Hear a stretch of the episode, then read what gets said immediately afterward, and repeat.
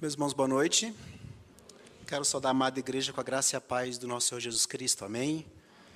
Queridos, eu quero convidá-los a abrirem a palavra do Senhor no livro de Jó, capítulo 1. Vamos ler do versículo de número 1 ao 5.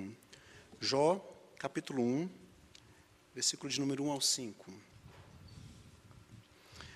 Acompanhe com alegria, acompanhe com fé e acompanhe com reverência a leitura da palavra do Senhor, que assim diz.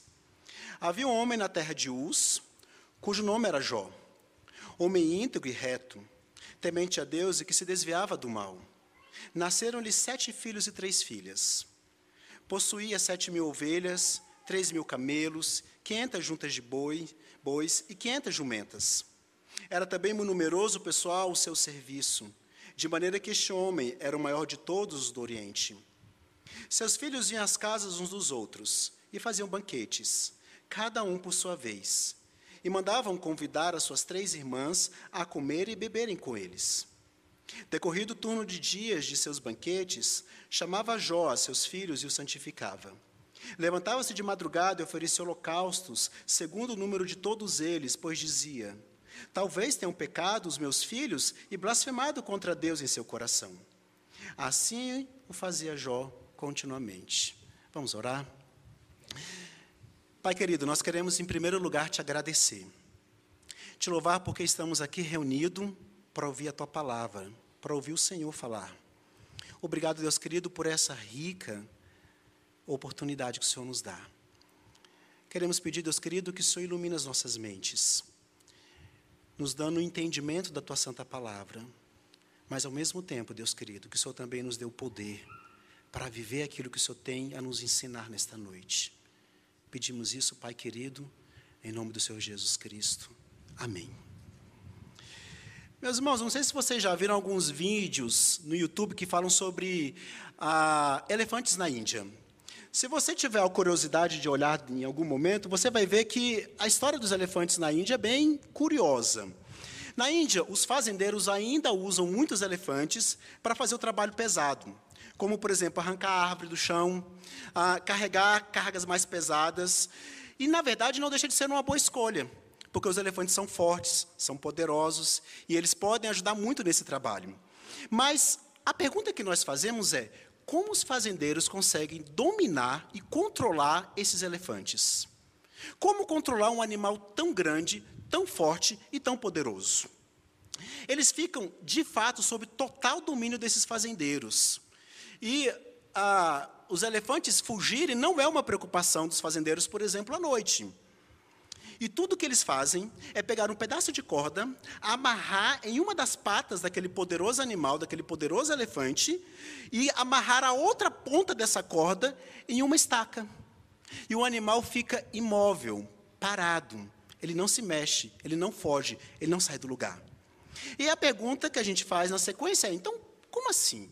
Como um animal tão poderoso, como um animal tão forte não arrebenta aquela corda com um chute ou com um passo, arranca aquele toco do chão e simplesmente não foge, e simplesmente não vai embora, e simplesmente não sai dali. Como eles conseguem dominar esse animal? E aí, para você entender essa história, você precisa ir à infância do elefante. Entender o que acontece na infância desse elefante.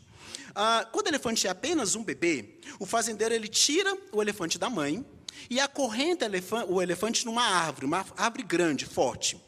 E aquele elefante bebê tenta, tenta, tenta várias vezes fugir, mas ele não consegue. Há um ponto que se formam feridas em suas patas. Há um ponto que chega alguns casos que ele tenta por meses tentar é, fugir dali e a, chega a, a, a, corrente chega a, a tocar no osso do elefante. Tanto que ele tenta Chega um determinado momento que ele desiste. Ele para de tentar. A partir desse momento, então, o fazendeiro troca a corrente por uma corda, a árvore por uma estaca.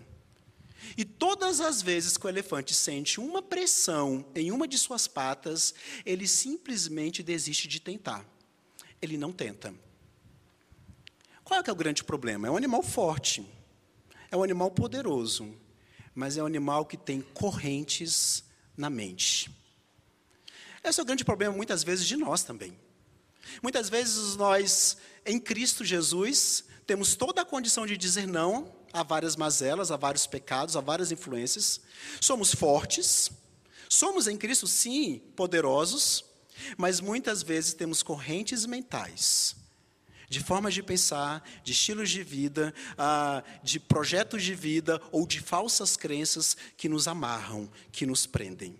Hoje nós vamos olhar para Jó e nós vamos tentar entender um pouquinho disso. Como é ser um homem ou uma mulher libertos de fato.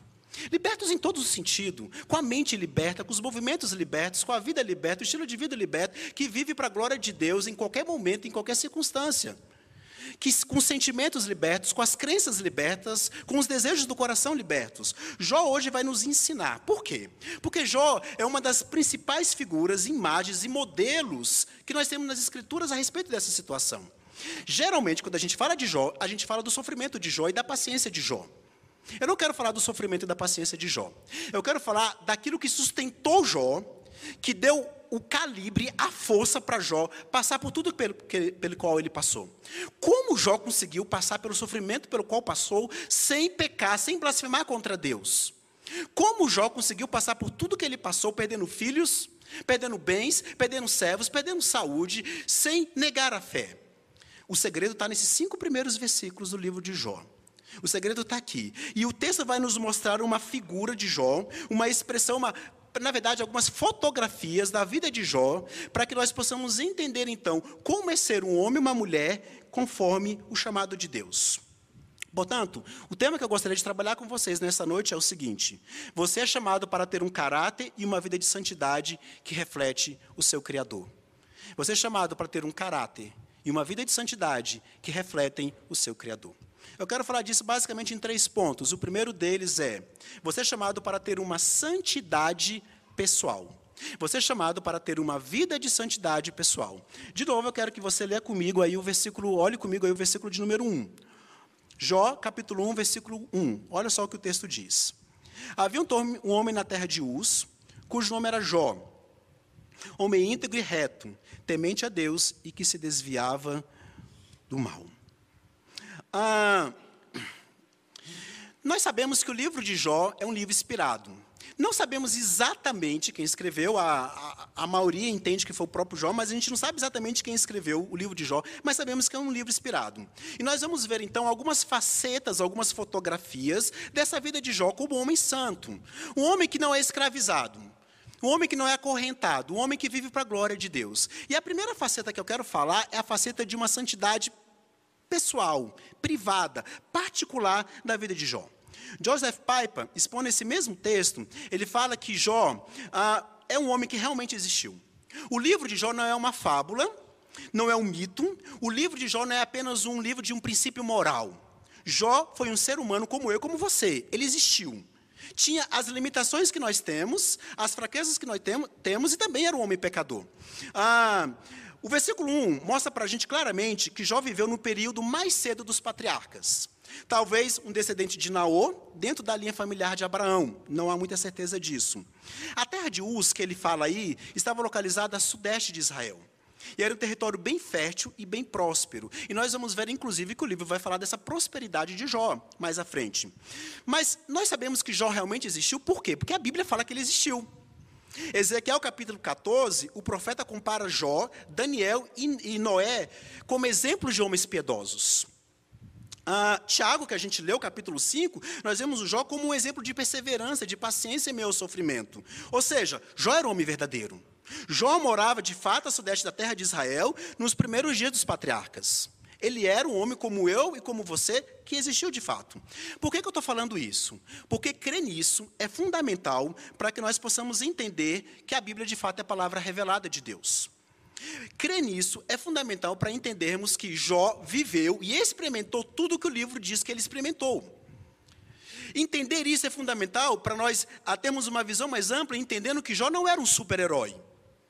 Não era um homem acima do bem e do mal.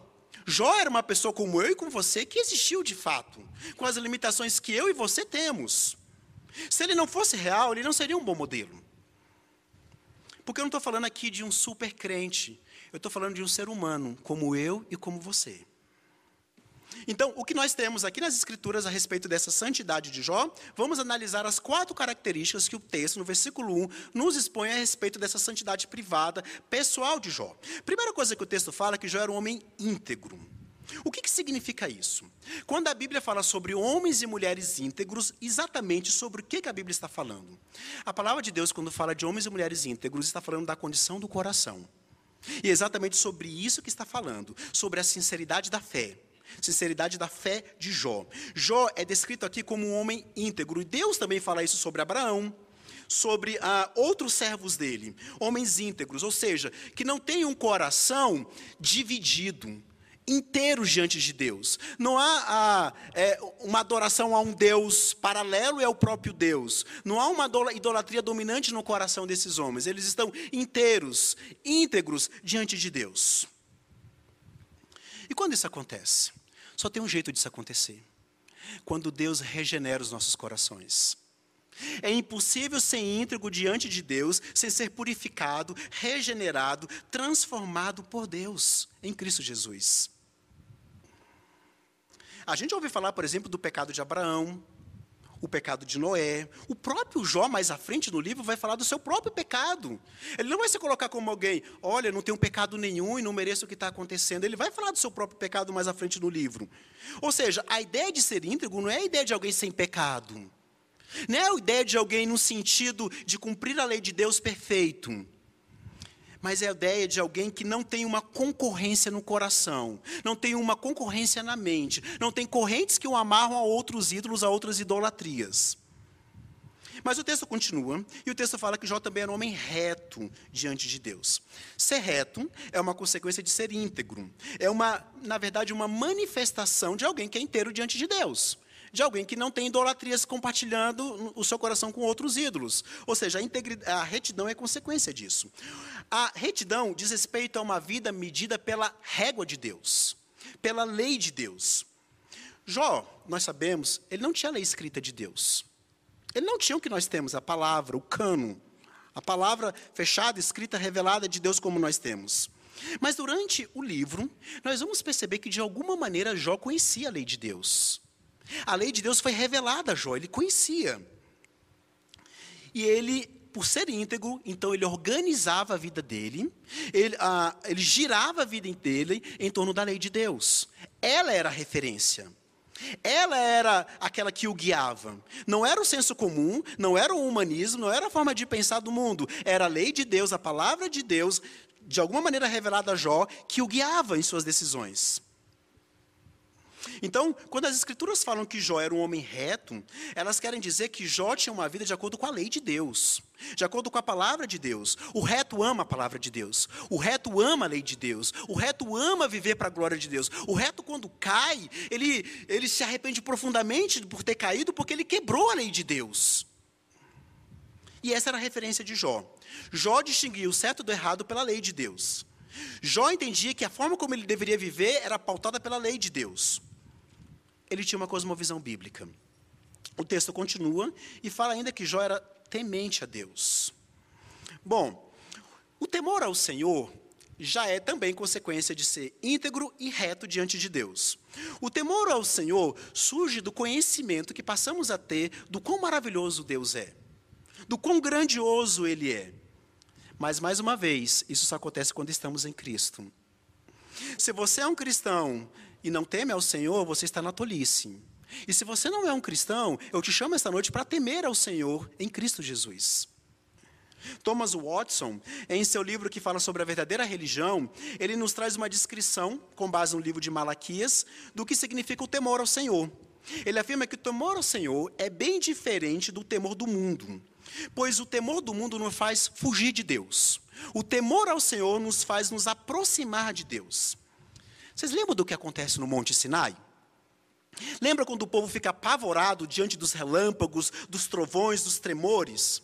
Então Moisés vira para o povo e fala uma coisa bem interessante. Ele fala assim: Não temais, porque o Senhor colocou temor no vosso coração para que não pequem contra ele.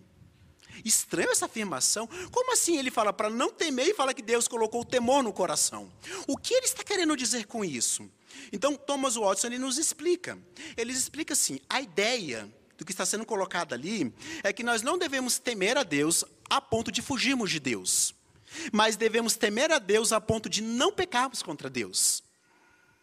Tememos a Deus a ponto de amar a verdade de Deus e amar a lei de Deus. A maneira, é, talvez uma ilustração interessante para você entender isso é você entender uma boa relação entre pais e filhos. Numa boa relação entre um pai e um filho, um bom filho vai temer desagradar o seu pai. Por quê? Porque ele sabe que vai ser disciplinado. Mas, ao mesmo tempo, o bom filho quer ficar perto do pai. Ele quer o carinho do pai, ele quer o colo do pai, ele quer a palavra do pai, ele quer o aconchego do pai, ele quer estar perto do pai, ele quer sair com o pai. Mas ele teme porque sabe que será disciplinado se desobedecer o pai. Ou seja, é um temor que não afasta, aproxima. Se a relação sua com o seu filho está te afastando do seu filho, é porque o temor tá, não está na balança correta, não está no peso correto. Porque o temor que um filho tem que ter pelo pai aproxima o filho do pai, assim como o temor que nós temos por Deus nos aproxima de Deus. Thomas Watson ainda continua falando sobre esse assunto. Ele diz que Deus nunca nos dá temor, sem no mesmo pacote nos dá outras obras da redenção, como fé, esperança, paz e amor. É mais ou menos assim. Pensa num pescador que vai pescar com uma rede. A rede na parte de cima ela tem isopor e na parte de baixo ela tem chumbo. Thomas Watson fala o seguinte: ele fala assim, a parte de cima da rede que é o isopor, é a fé, a esperança, o amor e a paz. A parte de baixo, que é o chumbo, é o temor. Para que a rede fique estirada e para que ele possa pescar, tem que ter o isopor e o chumbo. Se tiver só chumbo, ela afunda. Se tiver só isopor, ela fica flutuando. Thomas Watson fala então o seguinte: se a sua relação com Deus é só baseada no temor e no medo, você vai afundar. Você vai ficar sempre ah, em profunda tristeza, em profundo pesar, em profundo medo. Mas, ao mesmo tempo, se ela é só baseada em fé, esperança e amor, você vai ficar flutuando em autoconfiança. Então, ele fala: as duas coisas são necessárias para o temor ao Senhor. Você precisa temer ao Senhor, mas, ao mesmo tempo, ter fé, esperança e amor. Para você não ficar flutuando em autoconfiança e, ao mesmo tempo, não se afogar no medo e se afastando de Deus. Jó era um homem assim. Mas o texto continua e fala que Jó também era um homem que se desviava do mal. Se desviar do mal é um resultado, é uma consequência de ser temente a Deus. Se você teme a Deus e ama a Deus, o pecado vai ser repulsivo para você. Provérbios 8,13 diz assim: Aquele que ama a Deus odeia o pecado. Jó odiava o pecado. E essa é uma razão pela qual o ataque dos conselheiros dele mais à frente no livro não faz sentido para ele.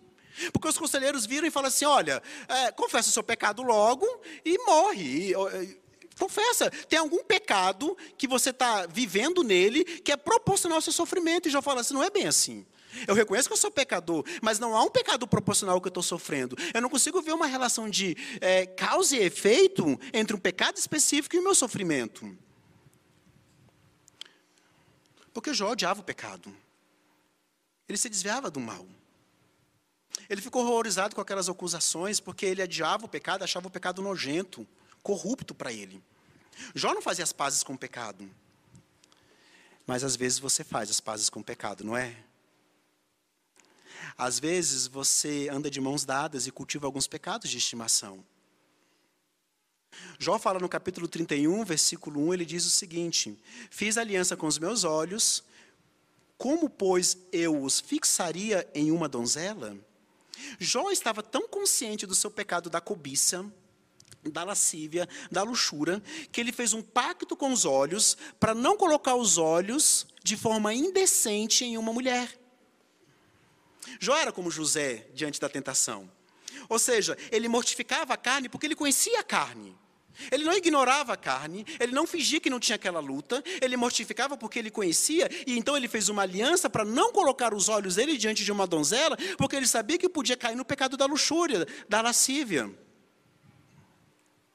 Jó corta o pecado pela raiz. Jó corta as causas da tentação. Ele conhecia o seu coração e guardava o seu coração. Olha o que o nosso Salvador fala em Marcos capítulo 9. Ele diz assim: se o, teu, se o teu olho te faz pecar, tire-o. Se a tua mão direita te faz pecar, corte-a. Se o pé direito te faz pecar, arranca do teu corpo. Porque é melhor passar por esta vida manco do que ir para o inferno para sempre. Você sabe que o nosso Salvador não está dizendo para a gente arrancar partes do corpo, ele não está falando isso. O que ele está querendo dizer é aquilo que alimenta o seu pecado, aquilo que de alguma maneira faz o seu pecado criar força, corta da sua vida, tira da sua vida, arranca da sua vida, porque não vale a pena. Se alguma coisa alimenta o seu pecado, essa coisa tem que sair da sua vida. Exatamente isso que Jó está fazendo. É exatamente isso que Jó faz. Ele se desvia do mal. Ele não ah, flerta com o mal. Ele não flerta com a tentação. Interessante que muitas vezes a gente faz o contrário do que a Bíblia fala. Né? A Bíblia fala para a gente fugir da tentação e resistir ao diabo. A gente quer resistir à tentação e fugir do diabo. Jó não fazia isso. Sabe qual é um dos grandes problemas do farisaísmo? Era o lugar onde eles colocavam a cerca. Os fariseus colocavam a cerca no lugar errado. Em vez de colocar a cerca no coração, eles colocavam no comportamento. Então eles pensavam assim: bom, adulterar é não ter relação sexual com uma, alguém que não seja minha esposa. Então, se eu não tive, não, não cai no pecado do adultério. Ah, homicídio é simplesmente tirar a vida de alguém. Se eu não tirar a vida de alguém, não cai no pecado do homicídio. Aí o Senhor Jesus Cristo vem e fala assim: vocês estão errados. Vocês colocaram a cerca no lugar errado. Aquele que olha com tensão impura para a mulher já está adulterando. Aquele que tem ódio no coração contra o seu irmão já está cometendo o pecado do homicídio. Já está matando. Jesus está dizendo para eles o seguinte: a cerca está no lugar errado. Vocês, em vez de colocar a cerca no coração, colocaram no comportamento. É isso que muitas vezes acontece conosco. Joe Owen, ele diz que se você estiver disposto a aniquilar o pecado, se você não estiver disposto a aniquilar o pecado, o pecado vai te aniquilar. Então, se você teme a Deus, como Jó temia, é óbvio que você vai se desviar do mal, é óbvio que você vai se apegar aos mandamentos dele, é óbvio que você vai fugir da tentação para matar o pecado. Então, nós estamos tendo aqui um quadro, uma, um retrato, uma fotografia dessa santidade pessoal, privada de Jó. Mas, infelizmente, muitas vezes nós falamos que queremos ser íntegros, nós falamos que queremos ser santos diante de Deus, mas ainda nós brincamos com Deus como hipócritas. Eu quero perguntar para todos vocês nessa noite: tem alguém aqui brincando com Deus? Tem alguém aqui vivendo uma vida dupla? Tem alguém aqui brincando com o fogo do inferno? Você quer, você deseja de fato ser íntegro? Você quer ser justo? Você quer amar a lei de Deus? Você quer ter prazer na lei de Deus, em toda a lei de Deus, não apenas nos seus mandamentos preferidos? Quando a lei de Deus te desafia nos seus pecados prediletos, você ama a lei de Deus? Você teme a Deus? Você honra e reverencia a Deus? Você tem medo de blasfemar contra Deus e levar o nome de Deus em vão, falar o nome de Deus em vão? Você se maravilha diante da grandeza e da majestade de Deus? Você odeia o pecado, o seu pecado favorito? Você, ou você tenta justificá-lo como sendo um pecado menor, um pecado pequeno? Não tente minimizar o pecado. Se uma pequena mentirinha é suficiente para ter levado Cristo à cruz para morrer por você. Você quer saber o quão nojento, o quão grave, o quão terrível o pecado é? Olha para a cruz olha para o Salvador pendurado na cruz, humilhado, machucado, esmagado, rejeitado pelo Pai, abandonado. Você quer saber o quão grave o pecado é? É só olhar para a cruz. Jó era um homem como nós. Não era um super santo, não era alguém acima do bem e do mal. E eu quero que você entenda que a herança espiritual que você tem vai muito além da herança de Jó. Jesus, falando a João Batista, afirma que João Batista era o maior do que todos os profetas do Antigo Testamento, mas era menor do que qualquer santo do Novo Testamento. Como assim? João Batista não fez os grandes milagres que Elias fez. João Batista não fez as maravilhas que alguns profetas do Antigo Testamento fizeram. Como ele era maior do que eles? Ele não era maior nos dons, ele era maior nos privilégios. Jó não tinha nada da Bíblia escrita como nós temos. Provavelmente apenas 500 anos depois da vida de Jó, Moisés passou a escrever ah, os primeiros livros das Escrituras. Mas Jó acreditava no Messias que viria. Ele conhecia pouco a respeito do Messias, mas ele acreditava. Ele viveu nas sombras do primeiro pacto, do pacto antigo. Mas você, você é rico em privilégio.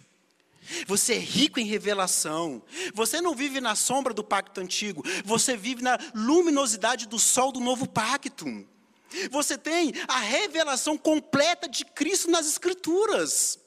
Você tem o Espírito Santo habitando em você, você é unido a Cristo, que morreu por causa do seu pecado e morreu para te dar vida. Você é unido ao Cristo que foi rejeitado para que você seja aceito. Você é unido ao Cristo que foi abandonado para que você seja abrigado. Você é unido ao Cristo que foi deixado lá para que você seja aceito pelo Pai. Então não me diga que você não consegue ser como Jó. Todos nós, nessa noite, deveremos superar Jó em santidade pessoal.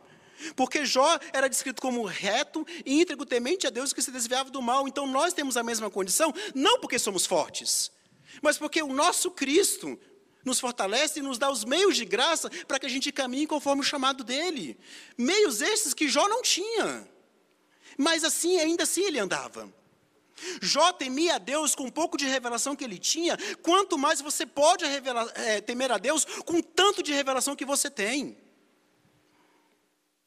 Você tem muito mais motivo para odiar o pecado, porque você viu o que pecado fez com Jesus na cruz do Calvário. Então não dê desculpas. Não tome, é, não olhe para Jó falando assim, ah, Jó era um homem super crente e tal, era diferente, eu não consigo viver isso. Eu não consigo passar pelo sofrimento como Jó passou. Eu não consigo viver como Jó viveu. Então o nosso alvo é não ser, é, é ser descontente com algo menor do que aquilo que Jó viveu. O nosso alvo é não nos contentar com uma santidade menor do que a santidade que o próprio Jó viveu. Sim, a gente vai cair. Sim, a gente vai pecar. E vamos ter precisar pedir perdão e ser levantados pelo Salvador quando caímos. Mas você tem o perdão e você tem o poder vindo do Salvador para viver conforme o chamado de Deus. Você está entusiasmado com essas verdades? Você ah, quer ser igual a Jó? Você tem paixão por ser íntegro, reto, temente a Deus e se desviar do mal? Ou você está tão desviado dessas verdades que ah, ah, o que é dito aqui para você hoje te incomoda profundamente a ponto de você rejeitar? Talvez, se a verdade que está sendo dita para você hoje aqui está sendo rejeitada no seu coração, isso pode ser uma expressão de que você ainda precisa do Salvador. E se é isso que está acontecendo com você nessa noite, eu te digo: vá ao Salvador. Ele está aqui. Ele está falando com você nessa noite. É para você o que ele está dizendo. A mensagem é para você. E você que por alguma, por alguma ocasião da sua vida está com dificuldades, está na luta, cai, levanta, cai, levanta.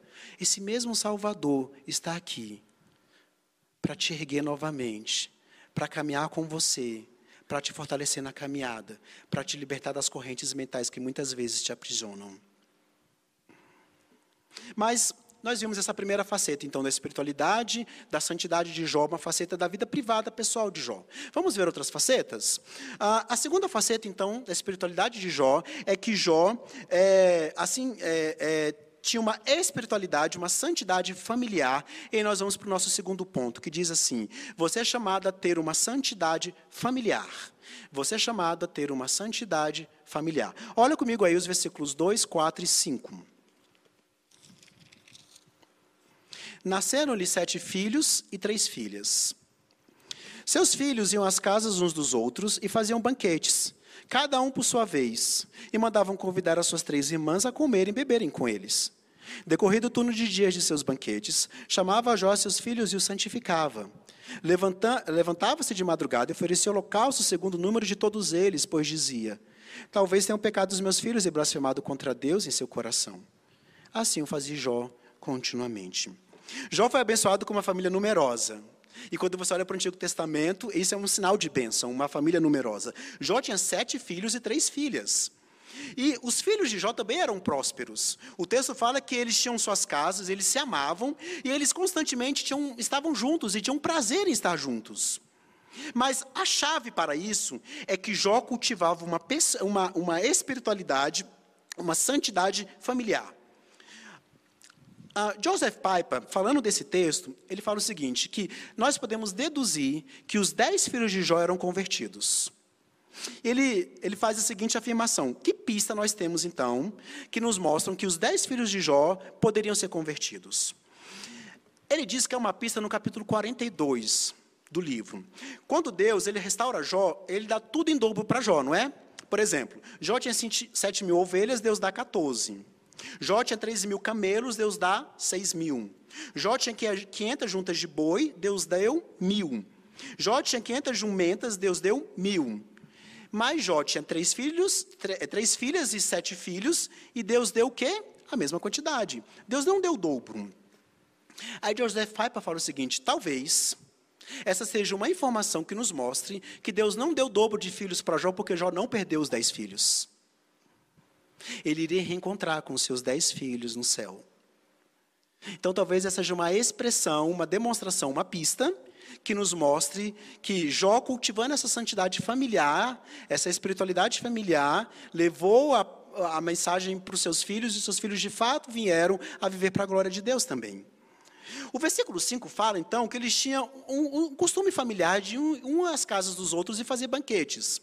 E o, e o, texto fala que Jó santificava os seus filhos. Como é que ele fazia isso? Ele se levantava de madrugada, e essa é uma expressão, essa ideia de levantar de madrugada, nos dá a ideia de que ele, é, ele se dedicava, era diligente em fazer sacrifícios por eles, porque ele pensava: talvez eles tenham pecado contra Deus em seus corações, talvez eles tenham pecado contra o Senhor e não tenham ter sido tão consciente assim.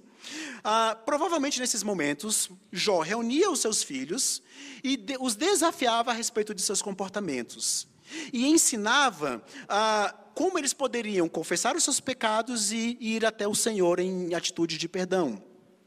Ou seja, Jó cultivava ativamente uma piedade, uma santificação em sua vida familiar.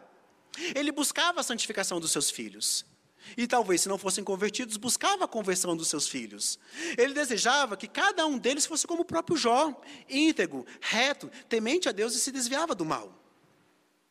Eu quero perguntar aos pais presentes aqui nessa noite: vocês estão ativamente buscando a conversão e santificação dos seus filhos?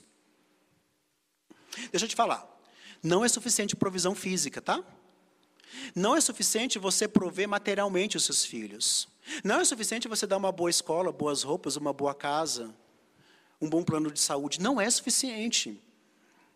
Na verdade, isso tudo é muito importante e muito bom, mas o essencial é que você ativamente busque a conversão e santificação dos seus filhos. Você sabe como seus filhos estão espiritualmente? Vocês conversam com seus filhos a respeito da vida espiritual deles? Vocês ajudam seus filhos a cultivar um coração temente ao Senhor? Vocês fazem culto doméstico? Vocês ensinam as escrituras aos seus filhos? Vocês disciplinam seus filhos quando eles pecam? Ensinam seus filhos a amar o dia do Senhor e o culto ao Senhor? O lar de vocês é estruturado, baseado, alicerçado na palavra de Deus. Você sabe o que seu filho mais velho está vendo no computador? Que tipo de música ele está ouvindo? Você sabe como está o estudo bíblico do seu filho? Não apenas se ele está lendo a Bíblia, mas se ele está aprendendo da Bíblia. Vocês revisam sermões com seus filhos? Você conversa com eles sobre a vida cristã deles e sobre a sua própria vida cristã com eles? Parece muito, né? Pergunta demais. Mas a resposta a essas perguntas pode significar a conversão ou santificação dos seus filhos. Pode significar o compartilhar a herança espiritual que você tem com seus filhos. E é isso que Deus nos chama a fazer a partir do padrão de Jó. Quando a gente olha para 1 Coríntios capítulo 11, nós vemos uma coisa bem interessante que Paulo fala ali. Ele fala assim: que o homem é a glória de Deus e a mulher é a glória do homem. A ideia que Paulo nos passa ali em 1 Coríntios capítulo 11, dá uma ideia mais ou menos de homem como uma interface. Ele, a glória, ele, ele é inundado pela glória de Deus, e ele reflete essa glória que o inunda para sua esposa, que por sua vez, por meio da interface, também reflete a glória de Deus. Eu fico perguntando, se a interface estiver com defeito, se ela estiver com um problema, como é que vai ficar isso? Como é que a, a imagem visível do Deus invisível será refletida em casa? No caso para a esposa e no caso para os filhos. Deus te chama a ser essa interface, homens em especial. Deus te chama a refletir a glória do Criador diante da sua família. Deus te chama a ser imagem visível do Deus invisível diante da sua esposa e de seus filhos. Deus te chama a cultivar essa santidade não só pessoal, não só da sua vida privada, mas também familiar. A se enganjar ativamente nessa santificação do seu lar. As Escrituras vão nos dizer que essa relação entre marido e esposa revela a relação entre Cristo e a igreja. E se revela a relação entre Cristo e a igreja, o homem é Cristo nessa relação, o homem vai revelar o que? O caráter de Cristo. Claro que a esposa também, mas o homem. A, a, Jay Adams fala o seguinte: que a, o amor do homem ele é, é, ele é iniciador. O homem toma a iniciativa e o amor da mulher é responsivo. Porque ele fala: assim como Cristo tomou a iniciativa de amar a igreja, a igreja responde ao amor de Cristo, o homem tem a iniciativa de amar a sua esposa, ela responde ao amor do seu marido. Como tem sido isso? Vocês têm revelado o caráter do Criador dentro de casa? Vocês estão preocupados que seus filhos revelem o caráter do Criador dentro de casa, como Jó fazia? Essa noite, o Senhor te chama a incluir de fato, literalmente, os seus filhos na aliança, não apenas trazendo-os ao batismo, mas cumprindo as promessas feitas no batismo. Essa noite o Senhor te chama a isso a cumprir aquelas promessas que você fez aqui um dia, diante da igreja, diante de Deus, e que às vezes você se esquece, a cumprir no dia a dia na sua relação com os seus filhos. Mas nós vemos então também uma terceira faceta dessa espiritualidade de Jó, dessa santificação, dessa santidade de Jó. Nós vimos então que Jó cultivava uma santidade pessoal, privada, particular. Nós vimos que Jó cultivava uma santidade familiar e agora nós vamos ver uma terceira faceta que é a santidade social de Jó. E aí nós vamos para o nosso terceiro ponto, que diz o seguinte: você é chamado a ter uma santidade social. Você é chamado a ter uma santidade social. Olha comigo aí o versículo 3. Possuía sete mil ovelhas, três mil camelos, quinhentas juntas de boi e quinhentas jumentas. Era também muito numeroso o pessoal ao seu serviço, de maneira que este homem era o maior de todos os do Oriente.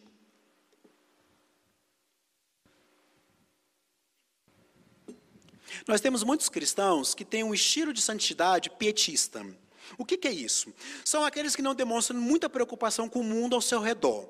Eles estão preocupados com a sua alma com a sua própria vida de santificação.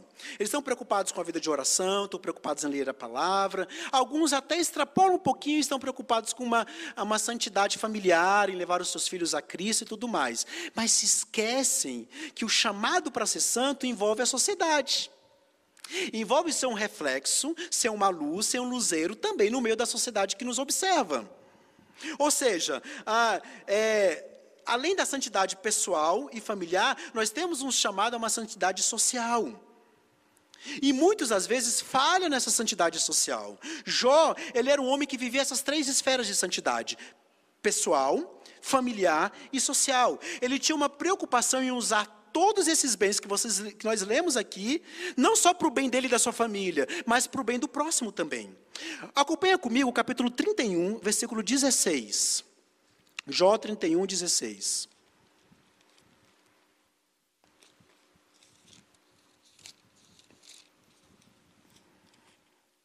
Olha só o que o texto fala.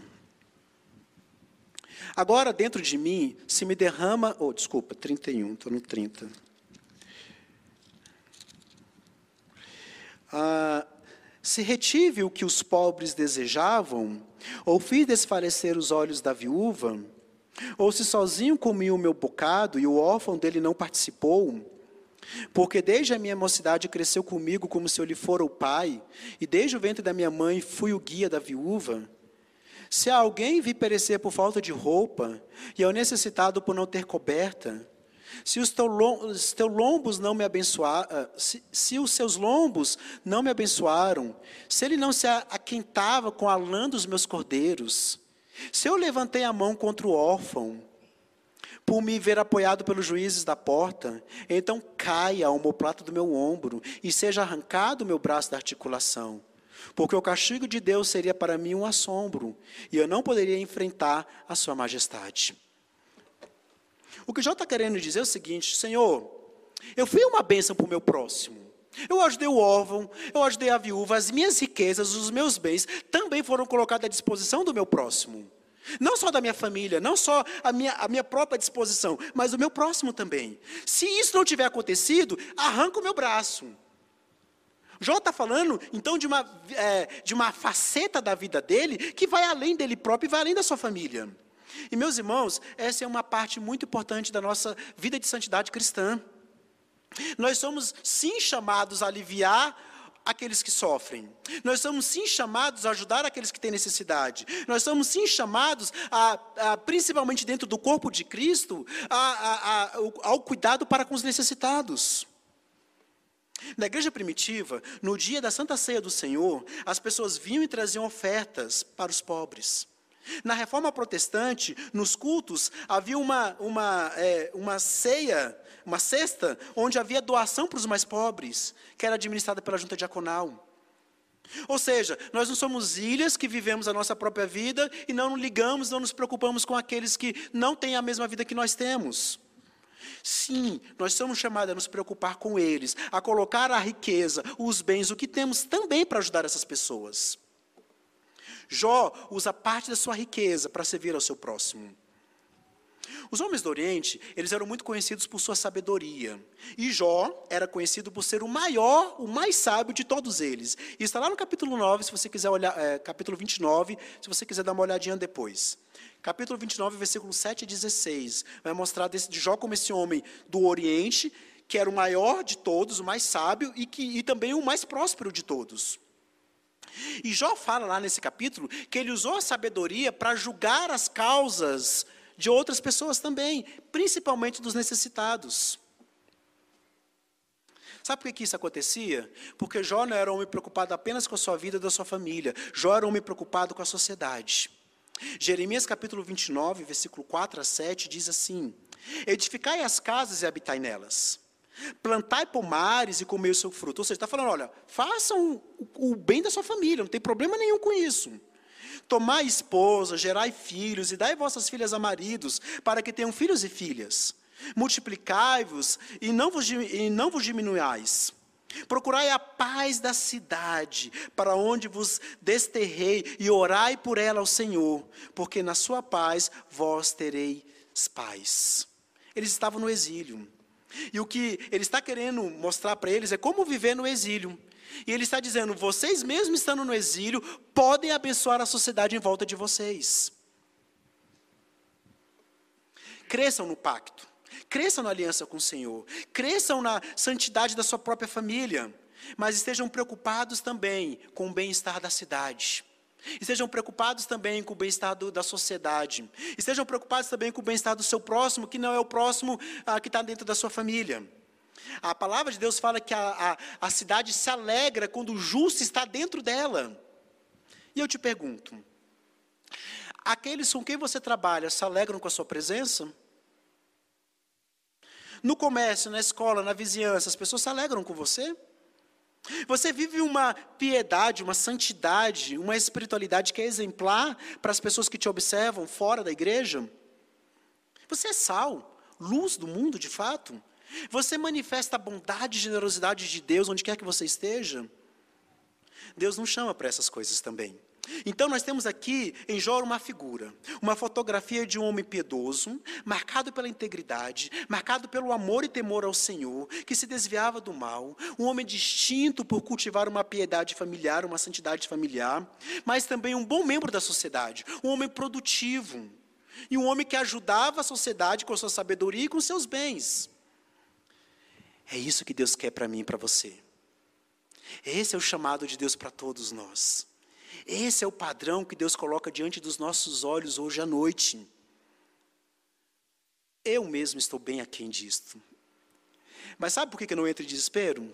Sabe quando eu olho para Jó e penso assim, Jó tinha menos revelação do que eu, e era é, alguém que vivia essas áreas da vida melhor do que eu vivo.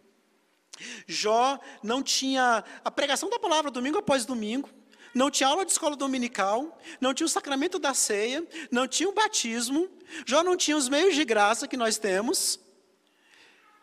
E era um homem mais santo do que eu sou. Sabe o que não me faz entrar em desespero quando eu olho para isso? E vejo que estou aquém dessa espiritualidade? O Salvador. O Cristo na cruz. Mas não só o Cristo na cruz. O Cristo ressuscitado. O Cristo que ressurgiu da morte. O Cristo que venceu a morte. É Ele que me faz não entrar em desespero. Sim, o tempo todo eu estou descontente com minha própria espiritualidade. O tempo todo eu estou descontente com a espiritualidade da minha família. O tempo todo eu estou descontente com a minha relação com o próximo que não é o próximo da igreja. O tempo todo eu estou descontente com isso. Mas é meio esse descontentamento que eu entendo que eu preciso sempre crescer, eu olho para o Cristo, e esse Cristo que morreu e ressuscitou não me deixa entrar em desespero. Porque Ele me chama dia após dia a viver, e mesmo quando eu peco, eu confesso, me arrependo, e Ele me levanta, e Ele me fortalece para crescer dia após dia. É porque eu tenho um Salvador que eu não sou, eu não vivo desencorajado constantemente. É porque eu tenho um Salvador em quem eu posso me refugiar nele. É que eu não entro em desespero completo. É porque eu tenho um Salvador a quem eu posso confessar os meus pecados. Ah, e diante de quem eu posso chorar, tanto em tristeza quanto em alegria, por causa das minhas falhas. É porque eu tenho um Salvador que eu sei que me perdoa, não só pelos pecados que eu cometi, mas pelos que eu cometo e vou cometer. É por causa do Salvador, a quem eu confesso a minha fé. É por causa dele que não entro em desespero. E só por causa dele você também não entra em desespero.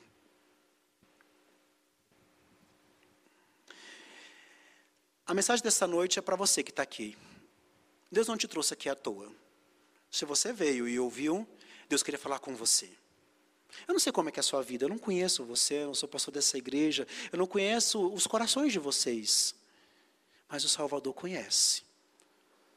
Eu quero falar para você nessa noite que não tem esse Salvador ainda, que ainda não professou sua fé em Cristo Jesus. Eu quero dizer que tudo isso aqui só é possível com Ele no coração. Tudo isso aqui que nós lemos em Jó só é possível sendo regenerado em Cristo Jesus. Eu quero dizer para você nesta noite que ainda não acredita nesse Cristo, que não vive para Ele, que Ele ainda não é Senhor da sua vida, que Ele está aqui está disposto a ouvir a sua oração, está disposto a ouvir a sua confissão, e está disposto a te abrigar no reino. E para você que já tem esse Salvador, mas que está falhando e que sabe que está falhando, que tem algumas dificuldades, o mesmo Salvador está aqui. Eu lembro que uma vez, pregando no livro de Atos, o apóstolo Paulo, certa vez, estava preso e desanimado, cabisbaixo. Ali ele não sabia qual seria o destino dele. O texto fala que Jesus sentou ao lado dele. E Jesus falou com ele: coragem. Eu falo a mesma coisa para você. Tá, Jesus não está aqui literalmente sentado ao seu lado, no sentido físico de você vê-lo e tocá-lo. Mas Ele está aqui. Ele está aqui, está falando com você, Ele está te fortalecendo. E Ele está dizendo para você, como Ele disse para Paulo: coragem. Coragem. Você vai vencer a luta contra o pecado. Eu morri por isso. Eu prometi que a boa obra que eu comecei na sua vida, eu vou concretizá-la. Coragem. Não desista de ser como Jó. Não desista de ser como Cristo. Não desista de ser íntegro, reto, temente a Deus e se desviar do mal. Não desista de cultivar a santidade familiar. Não desista de cultivar uma santidade social. Coragem. Ele te chama essa noite porque ele te faz um elefante. Um elefante forte, poderoso, mas muitas vezes, infelizmente, a sua mente está amarrada em correntes. Mas o que Cristo está querendo dizer para você hoje à noite é: você é forte. Não porque você tem força em você mesmo. Não porque você tem essa força que sai de si próprio. Você é forte porque eu te fortaleço. Você é forte porque eu te chamo a viver a fé e eu te dou a condição de viver essa fé. Você é forte, você pode sim ser íntegro, reto, temente a Deus e se desviar do mal. Não porque você é alguém especial, é, melhor do que outros, mas porque eu morri por você e eu te fortaleço. Fala com ele da sua fraqueza, fala com ele da sua luta, fala com ele do desespero da sua alma, confessa. Ele te chama a isso esta noite. Não seja como os elefantes, fortes e poderosos, mas com correntes na mente. O Cristo que morreu por você te chama liberdade. Oremos. Pai querido, nós queremos te louvar. Queremos te louvar pela tua santa palavra, que só a leitura dela já é vida. Só a leitura dela já é libertação. Mas te louvar, Deus querido, porque o Senhor fala aos nossos corações. Obrigado. O Senhor é maravilhoso em sua grandeza, o Senhor se preocupa e se interessa por pessoas tão pequenas como nós. Deus querido, o que nós ouvimos essa noite é difícil, é muito difícil, Pai. Constantemente caímos e falhamos. Ajuda-nos a sermos como Jó. Ajuda-nos a entendermos que somos elefantes poderosos e em Cristo podemos nos desatar das amarras dessa vida. Ajuda-nos a entender que a batalha contra o mundo, a carne e o diabo foi vencida na cruz. E que porque Cristo morreu e ressuscitou, nós podemos ser íntegros, retos, tementes ao Senhor e nos desviar do mal. Porque Cristo morreu e ressuscitou, nós podemos cultivar uma santidade em nossas famílias.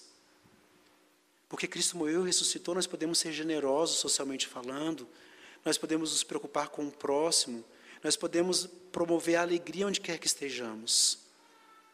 Ajuda-nos a entender essa verdade e nos dê o poder para viver essa verdade. É em nome de Jesus que pedimos. Amém. Queridos, vamos ficar em pé e vamos entoar um cântico.